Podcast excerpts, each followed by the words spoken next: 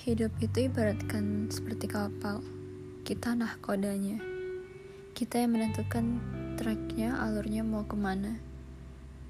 Destinasi atau impian kita itu apa, di mana? Ya kita yang milih.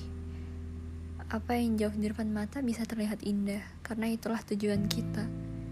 Tapi untuk mencapainya belum tentu mulus, belum tentu lancar. Bagaimana dengan ombak, angin, batu karang yang menguji kekuatan, kesungguhan, hingga keseriusan kita? Apakah kita pantas bermimpi bila kita tidak berani menghadapi situasinya atau menghadapi konsekuensinya? Kita yang menentukan untuk bergerak maju ke depan dengan bertahan ataupun mencari celah untuk melanjutkan perjalanan. Atau justru Pilihan lainnya malah belok dan bergerak balik mundur ke belakang.